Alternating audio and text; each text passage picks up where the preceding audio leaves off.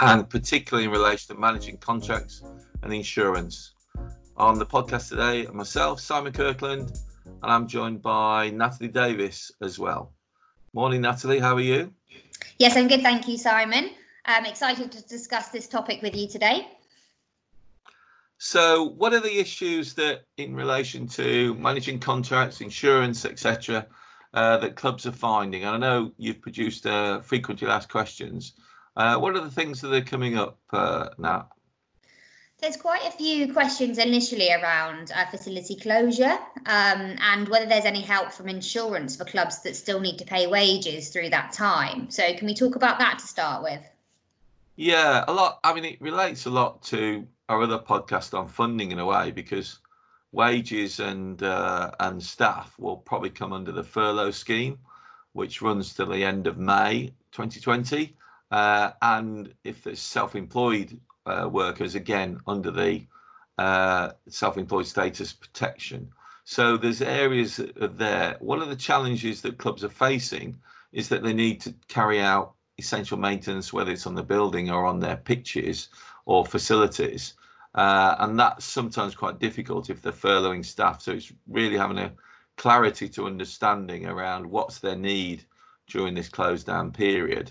There's a potential of furloughing a staff member of staff for three weeks, bringing them off furlough for a couple of days, and then putting them back on furlough if that works for the for the club.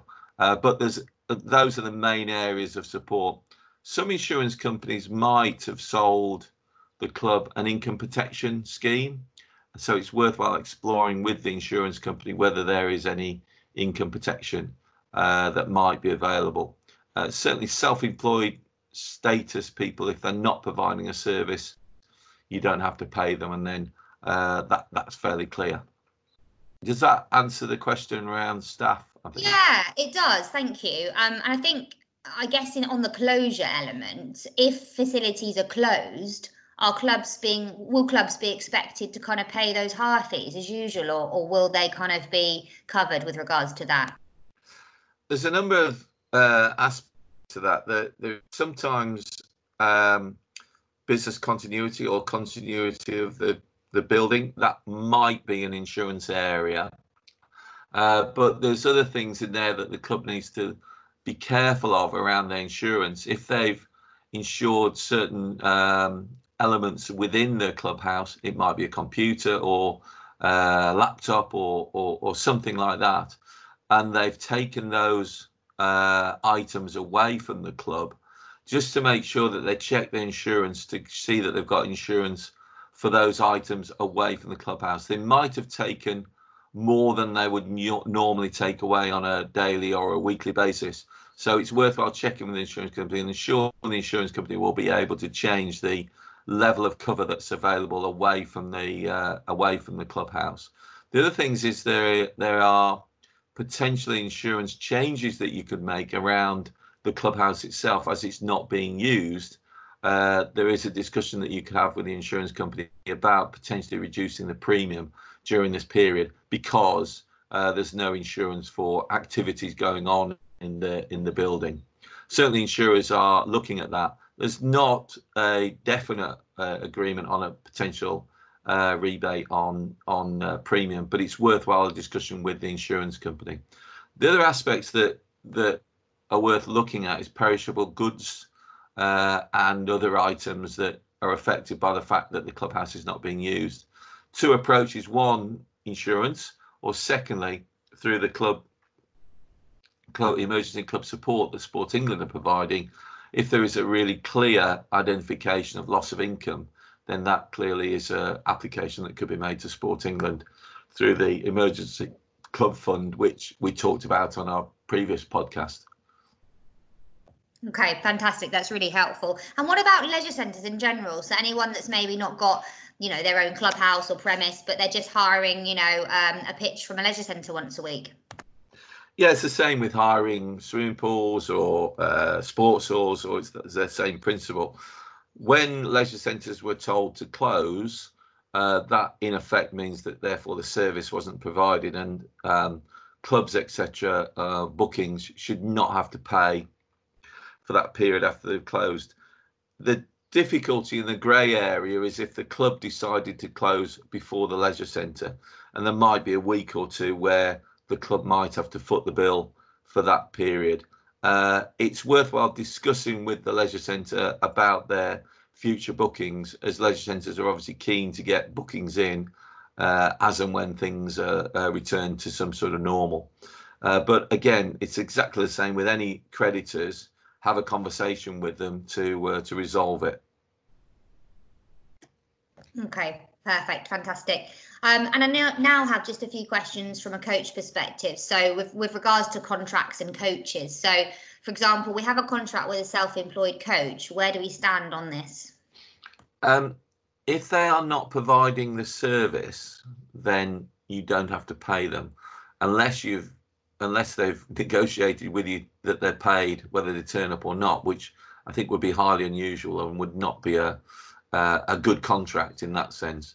So the self-employed coach should look to claim either through the benefit system or through the uh, government self-employed uh, status uh, support that was announced by the Chancellor of the Exchequer uh, in in March. So uh, they don't have to pay them unless they are asking them to do some work, whether it's to keep in contact with their athletes, swimmers, uh, players, etc. If they are, then they would have to pay that coach for that time. Okay, perfect. And with regards to the current coronavirus job retention scheme, i.e., furlough, um, so if an, a club puts a coach on a furlough scheme, can that individual member of staff continue to deliver virtual tra- training for their employer? Do you think? Uh, no, it, it's very clearly work uh, that's related to their job. They shouldn't be doing anything related to their job, any business development, etc. Uh, they can undertake training, uh, but uh, there's one or two issues in relation to apprentices. If apprentices are furloughed, which they can be, if the employer decides not to pay the 20% top up, they therefore are under minimum wage and therefore should not be undertaking the training. If the employer does pay the 20, for the apprentice, then the apprentice can continue with their training program uh, on their apprenticeship. Okay, perfect. Thank you. I think that clears that one up.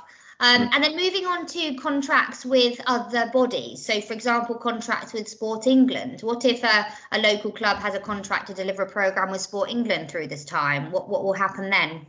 What would appear to happen is with all, I mean, the good practice during uh, recessions or areas of problems like this is to talk to the creditors, talk to the creditors, talk to the people that you're funding, and just find out what their what their uh, feeling is. In relation to Sport England, Sport England are being very fair with their contracts and are not seeking to claw back any money, but are wanting to know what you're doing with the funding uh, and whether you know you have to maintain staff or whether you can use the furlough scheme or how are you going to use the funding as and when things return to some sort of normality? So with all contracts and with all uh, bills, etc., always talk to the creditors.